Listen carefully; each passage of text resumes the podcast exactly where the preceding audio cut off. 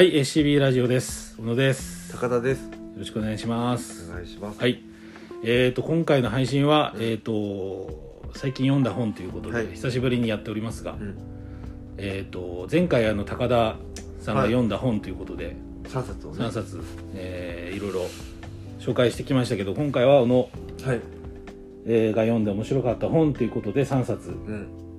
えー、とちょっと紹介していきたいなと思いますが、えっ、とね1冊目がえっ、とね「力なき者たちの力」バーツラフ・ハベル人文書院ということで、あの知ってます？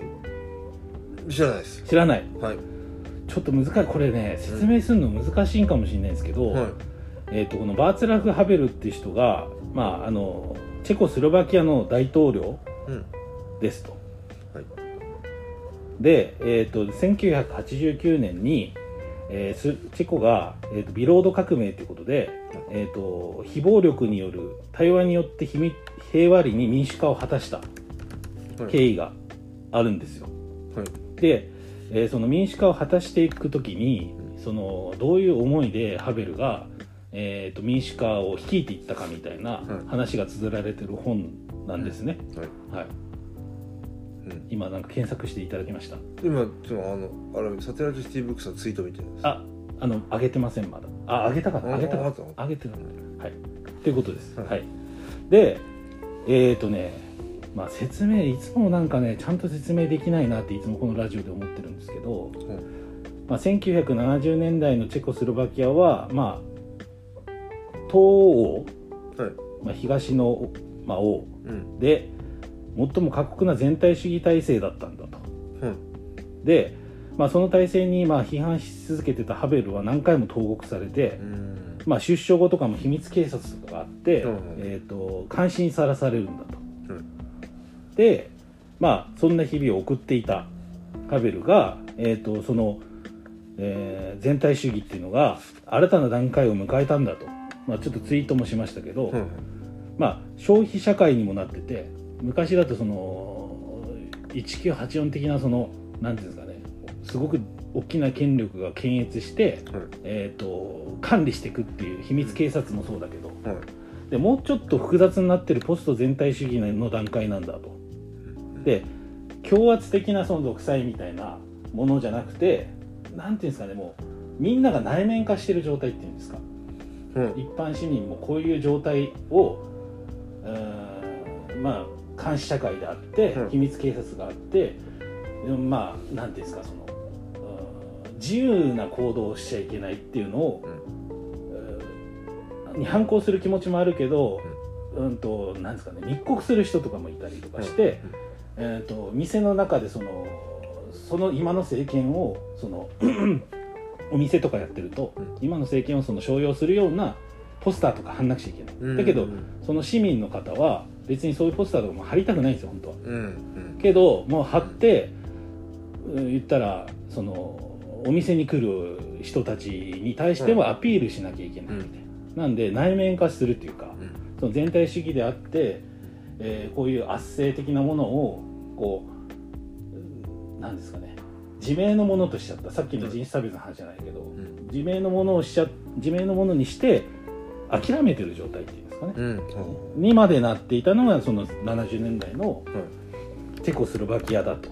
うん。いうことみたいです、はい。はい、これ説明になってますかね。まあそのどういう感じだったのっていうのはね。そのその時代とその場所が。そうそうそう。そういう時代であったと、はい。おーいうことなんですよね。はい。で、まあ、そういう抑圧の仕組み。だからもう体制を変えてったっていうこともあるんだけど抑圧の仕組みみたいなのが書かれてる本なんですね。うんうんうん。だから内面化してってみんながそういうふうに思っちゃって相互監視をしてる状態みたいな、あーのがポスト全体主義なんですっていうはい。話ですよ。はい。はい、で、まあ、対抗しうるに何が必要なのかっていうことで、まあ、人間らしく暮らせるか否かっていう基本に立ち戻ったと。うん。だから今思ったことを発言できるとかはい何ですかね。そのどんな政府のイデオロギーであってもその自分の思ったことを素直に言えるみたいな状況を取り戻さなきゃいかんと、いうことでそれなんか偽りのせいじゃなくて真実のせいなんだと、い、うことをハベルは言っていたと、うん。いうことです。はい、でで抵抗運動っていうのが始まったんですけど、うん、その抵抗運動っていうのはそのなんだどっから始まったかと。いうとやっぱロックミュージシャンの逮捕っていうところから始まったと。市民の運動がのきっかけがあったこと？そうそうそう、その政権を獲得するに至る始まりは、やっぱその芸術アートの部分でその自分はこんな曲をやりたい。だから政権批判の曲は書けないとか、うん、でも本当の気持ちを歌いたいみたいなところで何回もそのロックミュージシャンとか逮捕されて、うん、で捕まったところからこんな音楽とかもできない世の中嫌だっていうふうにこう市民がなっていって、うん、えー、と立ち上がっていったと。でまたその市民運動に、えーと、向かっていってそれをハベルが率いたみたいな感じ、うん、なんですよ。はい、っていう。だから僕は思ったのはなんかそのやっぱりそのすごく大きな抵抗勢力っていうのは、うん、なんかその人々の力っていうか人々の思いみたいなものが結集してくると、うん、こう何ですかねそれを汲み取ったリーダーみたいなのが出てきて、えーとまあ、今回はその戦争によってのクーデターによって政権を変えたわけじゃないからそれ非暴力で変えていく時にその人々が思った気持ちみたいなものを汲み取ったリーダーがこう変えたっていうところが素晴らしいなと思って読んだ次第です。うん。はい、読もうと思ったきっかけもそそういう入り口。とねこれはえっとねオンラインショップで買いましたっていう、僕がせ あでもそその戦勝したきっかけがきっかけはえっとねこれね100分で名著なんですよ、はあそう、ね、だったので、うん、2年前ですか？そうそうそう。2020年2月。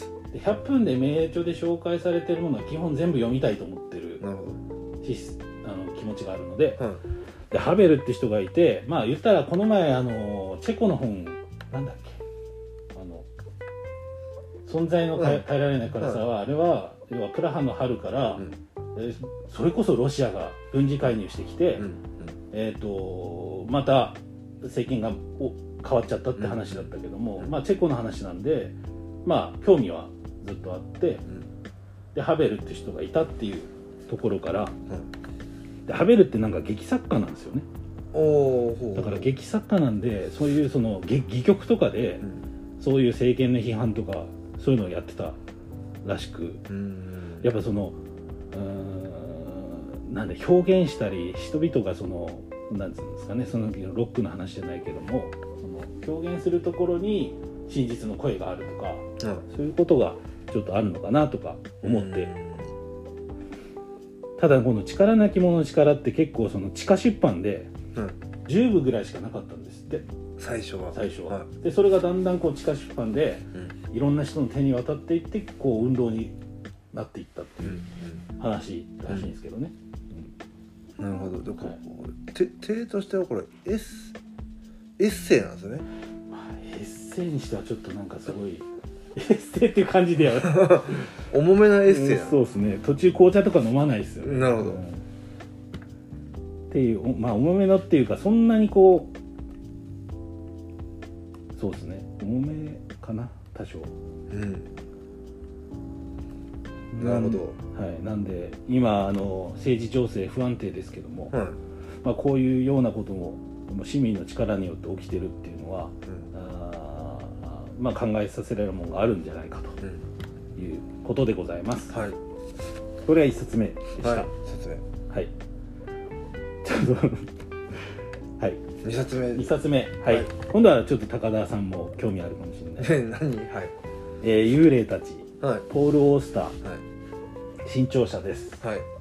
あのねこれ僕ポール・オースターずっと持ってたんですけど、はい、あのこの幽霊たちを読んだんですよ、はい、つい最近、うん、面白いですね。それはポール・オースターがいいぞと。ポール・オースター面白いです、はいていうか僕の感性には合っていたかもしれない。うん。でこの「幽霊たち」っていう話は、えー、と舞台が1947年のニューヨークで、うん。まあ、筋から言うとある日私立探偵ブルーはホワイトという男から必要がなくなるまでブラックという男を監視しろとで次の指示があるまで週1回報告書をその指示したホワイトに送んなくちゃいけないと、はい。ブルーがブラックを監視してホワイトに報告するって話なんですよ。うん。はい。それだけの話ですはい。でそのブルーがどんどんそのブラックっていうのを見てずーっと監視していくんですけど、はい。そのうちにこうなんかブラックは何を考えてるんだろうみたいな。はい何をしてるんだろうと。はいでなんかバーってこう言ったらホテルを取ってホテルなのかな？部屋なのかな？を取って向かい側の建物にいるブラックを監視するんですよ。ブルーが。ブルーが。はでブルーが監視してる中でなんか本読んでんなみたいなブルあブいラック。うん。いやなんだろうっつったらなんかなんだっけな？ソロの本読んでます。デビッド・ソロの本読んでます。みたいな、えなんであの本読んでんだろうみたいなうん。ウォールデンだっけな？ウォールデンって本はいでなんで読んでんだみたい森の生活みたいなやつ読んでるんだそうそうそうそう。でそれを読んでるのはなぜなんだみたいな。うん。で一見そのブルーが監視してる状況だと何してるか分かんないですね。ぼーっとしてるし。本読んでるだけだし。はあああそっか。ブラックが何してるかがそうそう。これってことはしてないわけ？これってことはしてないんです。はいそのうちになんかブルーはブラックが俺のこと監視してるんじゃないかって思い出すんですよ。ああはあ何もしてないから。そうそう。はあ僕は本当はホワイトが策略っていうか、うん。ホワイトが指示してブラックにブルーを監視させろってしてるんじゃないかみたいな。い。はふうに思い出したり疑い出したりとか。いうん。っていうなんか話なんです。なるほど。うん。で非常に短いんですけど面白かったですね。はい。興味があんまりなんか「は あ」しか言ってないから。いやいやいやだって 面白くない。その要は監視されそ監視してる側が実はあの要は動きが止められてる側なんだみたいなところですか？うんとね結局そのまあ究極的に言うとなんかブルーっているじゃないですか主人公主人公ブルーなんですね。あブルーです。あ言ってなかったかな、ブルーがまあホワイトから命じられてブラックを監視する、はでブルーはなんかあれ？でも監視しないといけないから、うん、活動は制限されるわね。監視してそうそう。でなんかある日、はいそのホワイトからホワイトに、えっ、とその報告書を出しに行く郵便局。にはでホワイトそこに、ま、行ってみるんですよブルーは。いはいで、えー、と郵便局で取りに来るホワイトを見てやろうと。おおホワイトなのかなんかわかんないけどその取りに来てるとホワイトが、ーうん。でそこになんか仮面をかぶった男が現れてそれを取っていったと。うん。それはなんか誰なんだみたいな。うん。ホワイトなのかブラックなのか誰なんだみたいホワイトの協力者かもしれないわね。な協力者かもしれない。はい、なんか結局そういう話です。だブルーは主体的に動いているようで実は違うかもしれないみたいなことなんですかね。そうそうそう。でそうそうブラックの正体は誰なんだみたいな。はでそのいろいろここから話がい、うん、こうあの転がっていくみたいな。話なんですよ。結構あれですね。あのネットでレビューを見ると良いという人とそうでもないっていう人が結構いろいろいますね。でこの柴田元幸さんはが役なんですけど、い、うんあのあこれは言い得てるなってこれツイートもしようと思うんですけど、ん。思ったのが何も起こらない状況で刺激的な小説を書くことうん。に挑戦していると。それは安倍工房とか、うん。あと誰か一人挙げてましたけどと同じスタイルなんだみたいに言っててうん。結局何も起こらないところでどれだけ面白い小説を書けるかっていうトライアルは好きだなと思って、いや要はこういう事件が起きてうん。えーとね。なんですかね、うんこえ実はこっちが犯人だったのっていうのとか、うん言ったのがこうすごく明確に区分けされてるわけじゃないもの。っうん。ていうのが好きなのかもしれないかなと。うんう。ん映画とかでもね。あそれはすうん分かる気がする。なんで結局これ何だったのって最後なると思います。あのほん読み終わった時に。そうです。だからそのそのレビューはもしかしたら何この話何の意味があるんだろうみたいな。はい。あでもそういう本がいいなでも。そういう本がいいです ですか？はよかった。だからだから解決じゃないやつ。そうなんですよ、はい。うん。うん。でポール・オースターの一応あれなんですよね。あの三部作ニューヨーク三部作っていうのがあって、うんうんえっ、とガラスの街っていうのとうん。鍵のかかった部屋っていうのがあって、今鍵のかかった部屋をうん。読み始めちゃって。なるほど。いやこれも面白いんですよ。途中なんですけど。うん。まだ50ページぐらいなんですけど、うん。引き込まれますね。うん。じゃあすっかりポール・ウォースター付いてる？そうそうそうそう。これはなんか話ちょっと合うかなと思ってはい。持ってきたんですけど、じゃあ今度ポール・ウォースターもの読んでみます。課題としてそれにしますか？しましょう。はいあのこれでなんか俺はつまんなかったなって言われたらちょっとショックですね。そんな合わないなーって、なでもとにかくはい。あの文面を追うだけで面白いですね。でそういうのが好き好きですよ。だからそうそう。別にこれ事件が大きな出来事が起きなくて。も言ったら謎はあるんかもしれないですよ。さっきのブルーブラックは誰なの？とかっていう謎はあるのかもしれないですけど、はいこれが答えですっていうのはない。解決悪悪者これみたいなのじゃないってことですね。だからニューヨーク三部作は僕が読むんではい。ニューヨーク三部作以外でやります？うん全然いいですよ。なんかさじゃあ探しましょうか。そう探してもいいですね、うん。あのミシェル・ウェルベックとかでもいいですけど。ああ全然いいですよ。服従とかはいきなり俺もポール・オースターじゃないの？何だったのさっきのポールポール・オースターのうん。面白いってうん。言ったのは、はい。そうそうそういやーすごいですね。やっぱ小説って面白いなとは思いました。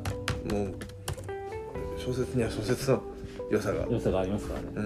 はい、ということではい。2冊目がオースターです。はい。はい、他のも読みたいと思います。と、はい。いうことですね。3冊目ですね3冊目。次はい。えーとね「自由からの逃走」はい。エーリヒ・フロム。はい。東京草原社かな、うん。はいこの本はね400ページぐらいあるのかな。うん。結構ねこれ言語化する能力僕にないと思います。その感想を？感想を。うん。ただここで何をこの人が言ってるかっていうのをちょっとえー、とかいつまんで話しますとはい。えっ、とそもそも自由っていうことについての本なんですよ。あな何かってこと？はい。はい。でえっ、と中世封建社会の時っていうのは、はいえっ、とひ個人に対しての自由っていうのがまあある程度こう強制されてなかった。はいなかったっていうのは、まあ、王様がいて、まあ、ちょっと部下がいて、まあ、ギルドみたいなのがあって、まあ、そのな前もちょっと話したかも資本主義の時に話したかもしれないけどそのある程度村っていうかうん。そこで農家をやるとか農業をやるとかっていうのがもう筋道が決まっていて、はいえー、とある意味自由はなかった、うん。うん。だと。うん。ただそれが、まあ、ルネサンス宗教改革っていうことで、えっと要はあの中世っていうのはカトリックの力が強くて、はいえーそこから宗教改革でそのプロテスタントっていうのが出てきたんですけど、でプロテスタントっていうのがこう、えー出てきた時に一緒に出てきたのがその資本主義なんですけど、うん。それが出てきてで言ったら今まで資本主義社会の前っていうのはその何ていうんですかね。そのある一定のそのギルドみたいなところに所属してれば、えー個人っていう概念がなかったんですけどうん。それがこう解放されたことによって宗教改革で、うん。まあ、カトリックの教会の人でもない。うん。で、えー自由なその個人であるっていう考えがこう宗教改革によってこう、えー広まっていったと。はい。った時にえ私個個人になったけどちょっとなんか何していいか分かんないし不安だなみたいな。孤独だなとなったと。はい。いうことなんみたいなんですよ。はい。でで孤独になっちゃうとうんと何かに従属しないといけないっていうか何かにに心を委ねる。今までだったらカトリックのまあ教え。そこに規律があり。規律があってそこを重んじることによってよかったんだけど、うん。そうじゃなくなった個人は、えー言ったら何をん夜べにすればいいか分かんなくなったよっていう話なんですうん。よ。で資本主義というのはさらに積極的な自由を増増加させるようなものになっていったけどもその後その賃労働とかも出てきて、うん。まあ、もっと後ですけどねで個人がますます孤独になっていったみたいなことらしいんですよ、はい。ちょっとなんでそれが孤独なのとかっていうことはあるかもしれないけど。えでもあるんじゃないですか？ありますか？じ自分で全部決めなくちゃいけなくなるそうそうですそうです。だからすこうないんですよね、うん。指示系統。こうしなさい。これがいいよってのがないわけ、うん。ないわけじゃないでしょうけど。少なくなるんですよね極端に。で、まあ、積極的な自由と、まあ、なんか消極的な自由みたいのがあってうん。で、えー、と自由を捨てるんだと。それが逃避のメカニズムっていうのがあるんだと、はいうん、だから自由になったけどそれをなんかすから逃避したいっていう願望に駆られるんです自由がしんどいってこそうそうそうそう、とはいなんかうん。変な話ですけどね。自由と平等を求めて。分かる気がするけどね。あ本当ですか？完全にフリーハンドされたら不安だっていうのは。だからそういう状態が今までなかったのが、うん多分僕らは今ねそういう社会を生きてるんであんまりその自由の方がいいじゃんっていうふうに素直に思ってしまうけどそれは今現代だから言えることでそのカトリックとか中世社会だったところから急にそっちにうん。こう向かっていった時の人々っていうのは多分すごくそういう内面的な悩みがあったんじゃないかなっていうのがあるんですよ。うん。はい、でえっ、とまあ自由を捨てるのはいっぱいあってその権威主義的になるということで、えーとうんおー。うん2つあるんですってそのフロイトとかをこう引用してるんですけどこれうまく説明できないけど、うん。ごめんなさいリスナーの方。あの全然意味わかんないかもしれないけど ちょっと説明しますと,、はい。えー、とそういう孤独状態に陥った人っていうのはそのサディズムか、えー、ともう一個何でしたっけ？サドとマゾヒズムになる。どっちかに触れは触れちゃうだろうい自由は。と孤独です。孤独。自由でどうしていいかわかんない人は。そうか。こ孤独孤独イコール孤独病になるわけね。自由って。そうですそうです。ニアイコール孤独なのね。だから無力感とかにもなっていくみたいうんうん。はい。なで、うん。そこから逃避するためにその権威主義的になるっていうのはあるうーん何ですかね。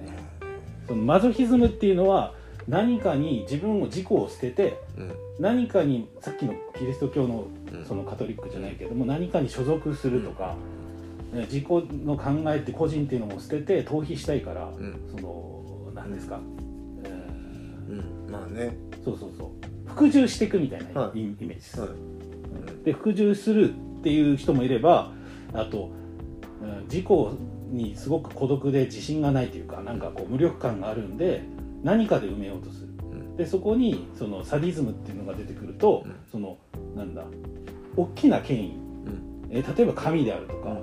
えー例えばすごい強大な権力ですね、うん。強大な権力になって他者を支配することによってうん。自分の自己を満足させるっていう、その支配とはい。服従っていうのが両方で出るんだと。はい。それがサディズムと心理的にうん。言うとサディズムとマゾヒズムだっていうことを書いてて、はいでそれは一見対極のようだけど、うん。同じことなんですっていうことをこの人は言ってるんです。あの共生っていうんですけど、共に住むって書いてうん。それが共生関係になるうんんだって書いてて、うん。はい、っていうのをフロムさんはうん。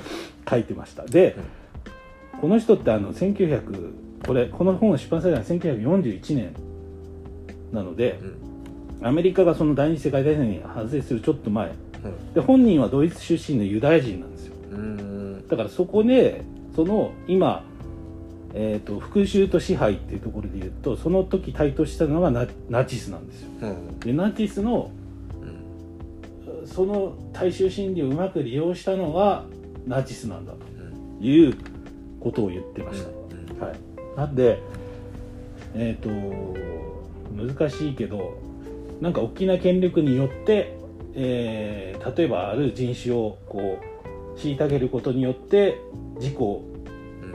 個人ではなくなる。はいであるとか。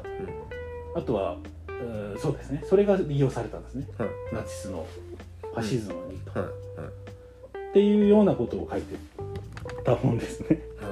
はいはい、であなるほどな。中世社会というのはそういうふうになっていて、まあ、その後うーんとそういう心理的なもの、うん、だからなんか3つあるんだっていうんですよね。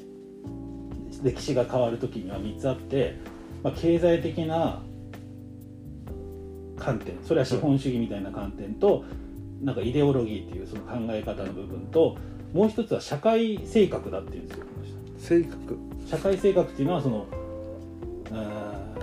げえ簡単に言っていいかわかんないけど すごい簡単に言うとみんながそういうことを思ってるみたいな。はい。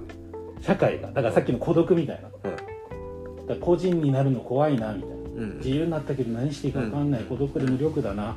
うん。俺ってなった時の状態が社会性格で。はい。その3つがそのフロイトとか、えーマックス・ウェーバーとか、えーとマルクスを引用して語られるみたいな本なんですよね。はい。はいこれ説明になってないですかね。難しいんだよ説明すんの。そう。なんとなくは分かる気がしますよ。今んとこね。でなんかこのフロムさんが言ってるの面白いのは、はい。え上の人たちと一番下層のその労働者階級はい。の中間の人が一番不安になるんですって。どっちにも寄れない人。うんうんうんそんなこと言ってる場合じゃないって人と、うん。まあ、権力を持ってる人。うん。でど個人になったけどどうにも立ち行かんっていういや人、自由が大きいんでしょうねそうそうその人人はそうそう。いや仮想ってとこに行っちゃったらお金ないし自由自由だって言われたって自由あんまねえぜってそう。そういうそう。なんか精神的な疾患になっていかないっていうか。うん。だから制約が常にあるからね。っていうのがあったり。うんだから貧そうですね。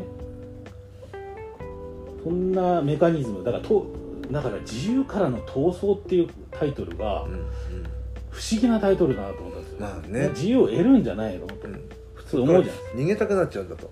そうですね逃避それのメカニズムを解説した本ですね、うんうん。っ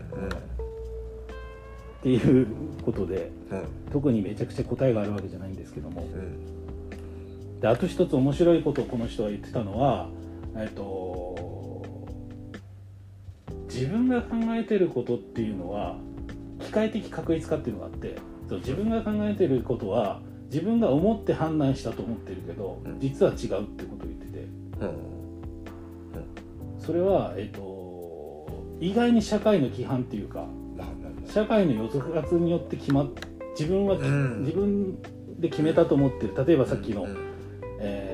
っ、となんかそこで出てきたのがそのなんだっけ。天気予報の話でが出てきて。天気予報？天気予報の話が出てきてそのなんだっけな。漁師がいましたと。うん。1人。で普通の人が2人いました。うん。で明日の天気どうなりますかって聞いたとそしたら漁師はまあ海に出てるからうん。明日の天気はこうなるだろうっていう勘っていうかその今までの培ってきた20年があるので、20年か分かんないけど、うんその経験値をもとにまあある意味予測を立ててうん。こういう考えで思考思考した上での答えを出した、うん。けどこのもう2人がいるんだけども、そのもう1人の方はまあそんなの俺には分からない。うん。それは天気予報士に聞いてくれ。うん。1人が言った。で2人目はいや晴れになると思う。みたいなうん。ことを断言して自分がそう思うってことを言ったんだけども、それは実はその天気予報とかを聞いていてうん。自分で思考した結果それを答えを出してるわけじゃないけどこう思うってことは自分で思ったんじゃないんだけど、思考しそこに思考がないんだと、うんことを言う。それをそこからは完全には自由にはなれないな。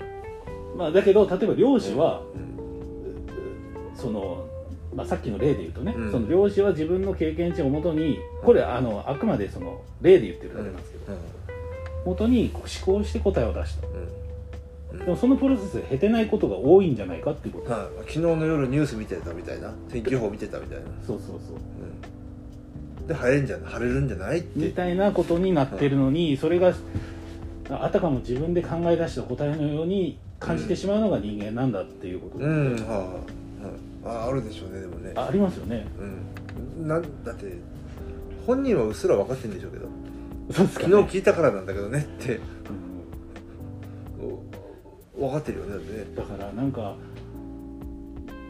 なんかそこからか逃れられることはできないけどもそそのそういうふうな構造になってるかもしれないっていうう気持ちはどっかに持っていた方がうん。いいんじゃないかっていう生きていく上ではと思った次第ですね。なるほどなるほど、うん、なんか分かるような気もしますなんかそういうようないろんな面白い話だからあの300400ぐらいあるページ数なんだけど、まあ結構よ読めたというかうんうん面白かったっていううん。ことで。はい。はい。はい。ででさ三冊目って3冊目あと1冊言っていいですか？あは ダメダメな感じがいい。やだってまあいっかじゃあ。時間的に大丈夫だったら時間的には大丈夫です、はいえーあと1冊ねこれ同じような本なんですよ。はい。えっとねラッセルの幸福論っていう本で、これ岩波文庫でこれも多分100分で名著なんですけど、うん。えっと幸福論ってあのうん。知ってますよね？聞いたことありますよ。あと何がありましたっけ？はい。幸福論って書いてる人。アランのやそうそうつはい。あとなんかヒルティっていう人がいるらしいです。はい。で三大幸福論と称されてる本で、でえっ、とラッセルって人はあのバートランド・ラッセルっていう哲哲学者うん。です。でてバートランド・ラッセルの本ってあるんですよいっぱい。うん。あの多分見かけたことあるかもしれないですけど。でこの人の本ってなんか難しいイメージだったんですよね、あの哲学入門とかいう本もあるんですけど、持ってるんですけどまだちょっと読めてなくて。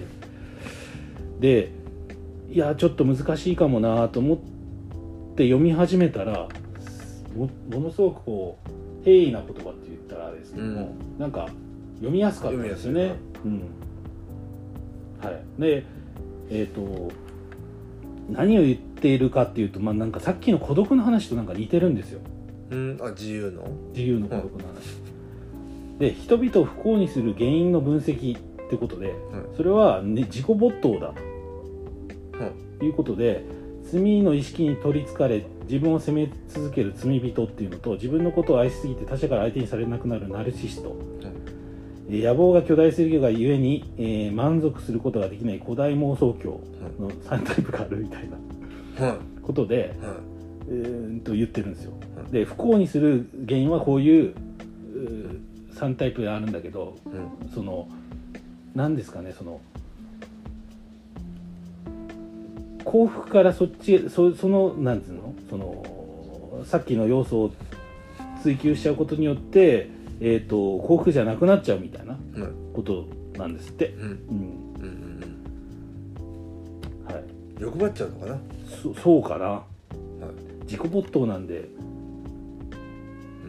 罪の意識ナルシスト古代妄想狂はい。自分自身にとらわれすぎるなってことらしいんですよ。うん。うん。うん。だから他者のことより自分のことしか考えてない時間が多い人。は幸せからとと遠遠くなるよってこ遠ざかるってこの人は言ってます、はい。はい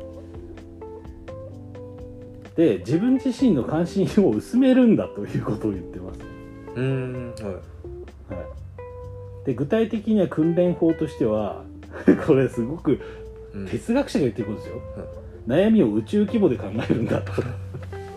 はだからよくあるんですか。い自分の悩み。自分の悩みはいや宇宙レベルで考えたらちっちゃいな。と例えばもうちょっとお金欲しいとかいうそうことそうそう。を はい。はい。宇宙レベル。宇宙レベルで考えるのと無意識へ働きかける退屈に耐える。比較をやめるとか。あまあそうかもしれないね。っていうかいろいろそういうシンプルな言葉なんですよ全部が。はいだからこそびっくりしたんですけどこの本読んだと、うんうんうん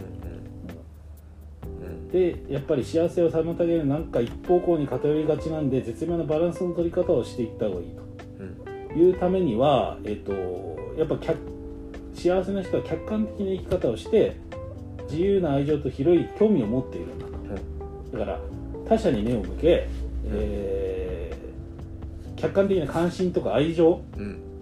を持っている人が自分の殻に閉じ込むんじゃなくて外に目を向けて人や物と関心を広げてる状態。うん。これが幸福なんです。うん。とラッセルさんが言ってる、うん。はい、でこの人ってあのアインシュタインとなんかアインシュラッセル・アインシュタイン宣言というのをね核廃絶を唱えた唱えたのを50何歳だっけな。結構晩年にうん。してるんですよでノーベル文学賞受賞者って書いてあるんでうん。何で取ったのかちょっと僕も知らないんですけど。でその幸福論っていうのとやっぱりそのさっき言った、えー幸せじゃない人はい。が生まれる原因っていうのはやっぱり何ですかね、えーこなんて言ったんだろう。欲求不満っていうとさあのエリック・ホッハンは欲求不満って言ってたんですが深ければ深いほど幸幸福から遠ざかるんでしょうね。そうそうなんですよね。多分。はい、なんで欲 が深くならないためにはそういう風な社会にならなくちゃいけないってことで社会を変えないとそういう人が生まれ続けちゃうってことを言ってて。うん。うん。あのラッセルさんは、はい。うん。だから平和運動っていうのは結局社会がおかしくなってきてるんで、そういう人もどんどん生むような感じになっちゃうんじゃないのっていうことみたいです、うはい、っていう話ではい。意外にその哲学書っぽい本なのかなと思って読み始めたらなんか普通に読み合わせたっていうか読めちゃった。読めちゃったっていう。宇宙レベル。うちそうそう。だからなんか嫌なことがあったら宇宙まあ太陽の大きさに比べ でもそれはね。そうそうそう。それはそうですダメですか？だから平和運動でなんか投獄された経験もあるということで。なんかすごい人ですねこの人。なんかその前にこのバートランド・ラッセルさんに興味持ったのはあのテレビドラマシリーズでは「サクセションメディア王」っていう作品があるんですよ、はい。それってなんかその、まあ、難しいまた説明したらあれだけどあのメディアを牛耳っているはい。オーナーの話なんですよ、うん。一家で。うん。それはテレビとか新聞とか。新聞とか全部、はまあ、コングリマリットとかその、うん。全部、えーいろんな事業を股にかけてる、うんものすごく大きな企業のオーナー。がいるんですよ、はい。その社長みたいな人、はい。まあ、CEO、はい。まあ、結構年でうん70過ぎてるうん。ぐらいで、でこの人にお弟かな？弟がいるんですよ。はい。あ兄かな？うん。兄がいるんですけど、うこの言ったら欲にまみれたうん。その企業のトップはい。がメディアでいろんな情報とかも流布したり、うん。まあ、スキャンダルとかも全部扱ってるその企業メディア企業のトップの兄うん。がいるんですけど、うん。その兄がよく引用するのがバートランド・ラッセルだったんですよ。ほで距離を置いてるんですよその生活と。ううん。要は派手なうん。かお金を持ちの生活から距離を置いて生活してる、うん。えーその兄がそのバートランド・ラッセルの言葉を引用するんですよ。うん。よく、はいうん。弟こんなこと言ってると。バでラッセルっていう、うなんとかなんとかラッセルって。言ってあバートランド・ラッセルの引用だみたいな。うん。ことで興味持ったんですよね。おー。ちょいちょい触れてたわけですねラッセルの言葉に。そうそうそう。だからあラッセルっていうのはどういう人なんだろうっていう興味を持って。うん読んでみたら意外にハードル低低げだったと。そうそうそう。うん、分かりやすかった。そうですね。うん。はい。すいません。はちょっと高田さんのちょっとレスポンスがないんでいいやいやレスポンスしてるしてる。してる？は本当ですか？いとってもしてますよね。分かりやすかった思ったほど難しくなかった。そうです。だからやっぱダメですよと変質今日っていうかね。あ何でしたっけ？何でしたっけ？わががわわががってのは良くないよってことです。自己没頭罪人ナルシスト古代妄想狂はい。にはなっちゃいけないっていう。はい。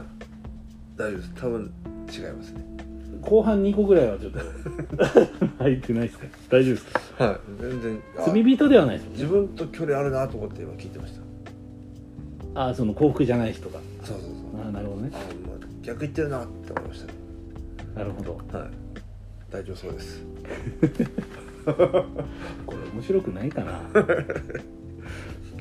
ちょっとねはい。何かリクエストなどありましたら、はい。また言ってくれればいいかなと。あもちろんもちろん。はい。じゃああの今回の配信でちょっとあれですか？オースターの課題図書もは決まったので。いはい。